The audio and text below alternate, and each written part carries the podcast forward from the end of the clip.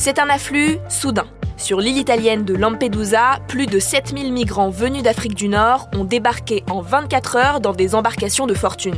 Un nombre équivalent à la population locale de cette île et que France Terre d'Asile qualifie d'exceptionnel. Comment expliquer ces arrivées soudaines et quelle est la situation sur place ? On pose la question à Ulysse Gosset, éditorialiste international à BFM TV. Lampedusa, c'est le symptôme de la crise des migrants qui frappe évidemment l'Italie et Lampedusa en premier, mais toute l'Europe. Toute l'Europe qui est confrontée donc à une augmentation importante du nombre de migrants arrivant sur les côtes de la Méditerranée depuis le début de l'été.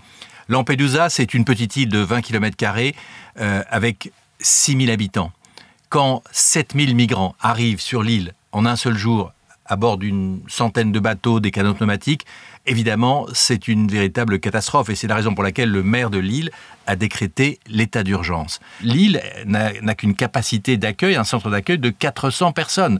Donc, on peut imaginer la difficulté que ça représente pour les gardes-côtes italiens, pour les services de la sécurité civile italienne et surtout pour l'île de Lampedusa. D'ailleurs, comment expliquer ces arrivées massives ? D'où viennent et d'où partent ces migrants ? Il y a plusieurs facteurs. Le facteur fondamental, c'est évidemment la volonté des migrants, d'où qu'ils viennent, d'Afrique du Nord ou d'Afrique subsaharienne. C'est leur espoir de trouver un monde meilleur en Europe et de trouver une activité économique pour nourrir leur famille. Mais ce jour-là, c'est parce que la mer était calme, le temps était beau. Donc, conditions presque idéales pour les passeurs pour acheminer un maximum de personnes à Lampedusa. Lampedusa, c'est l'île la plus proche, 150 km à peine des côtes de Tunisie.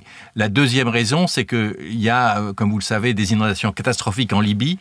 Et donc, ça a créé un chaos et beaucoup de Libyens sont passés en Tunisie. Et il y a de plus en plus de Tunisiens aussi qui viennent sur les côtes européennes. Pourquoi ? Parce que la Tunisie traverse une crise économique très grave. Donc, tout cela conjugué a fait que ce jour-là, il y a eu un pic du nombre de migrants qui, évidemment, a été perçu comme à la fois un signal d'alarme pour tous les pays européens et en même temps l'échec de la politique de l'Italie et de l'Europe pour accueillir tous ces migrants.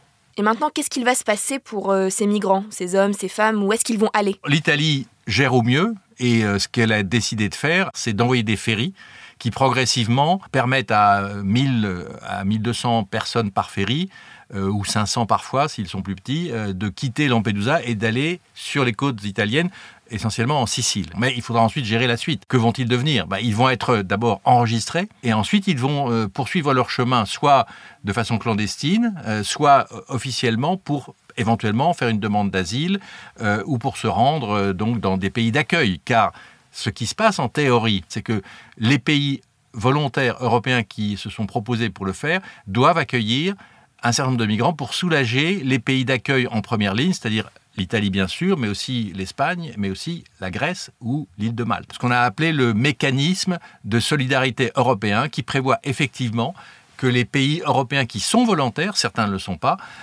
accueillent un certain nombre de migrants chaque année. Le problème, c'est qu'en fait, ça ne marche pas. Et par ailleurs, vous savez peut-être qu'il y a un autre projet européen qui est en discussion en ce moment, qui s'appelle le pacte migratoire, mais qui est l'objet d'intenses négociations entre le Conseil européen, la Commission européenne et le Parlement européen. Ce pacte, si tout va bien, pourrait être signé en février ou mars 2024. S'il ne l'est pas, s'il n'y a pas d'accord, eh bien, on risque d'être confronté à de nouvelles crises. Merci d'avoir écouté la Question Info. Tous les jours, une nouvelle question et de nouvelles réponses. Vous pouvez retrouver ce podcast sur bfmtv.com et sur toutes les plateformes d'écoute. À bientôt!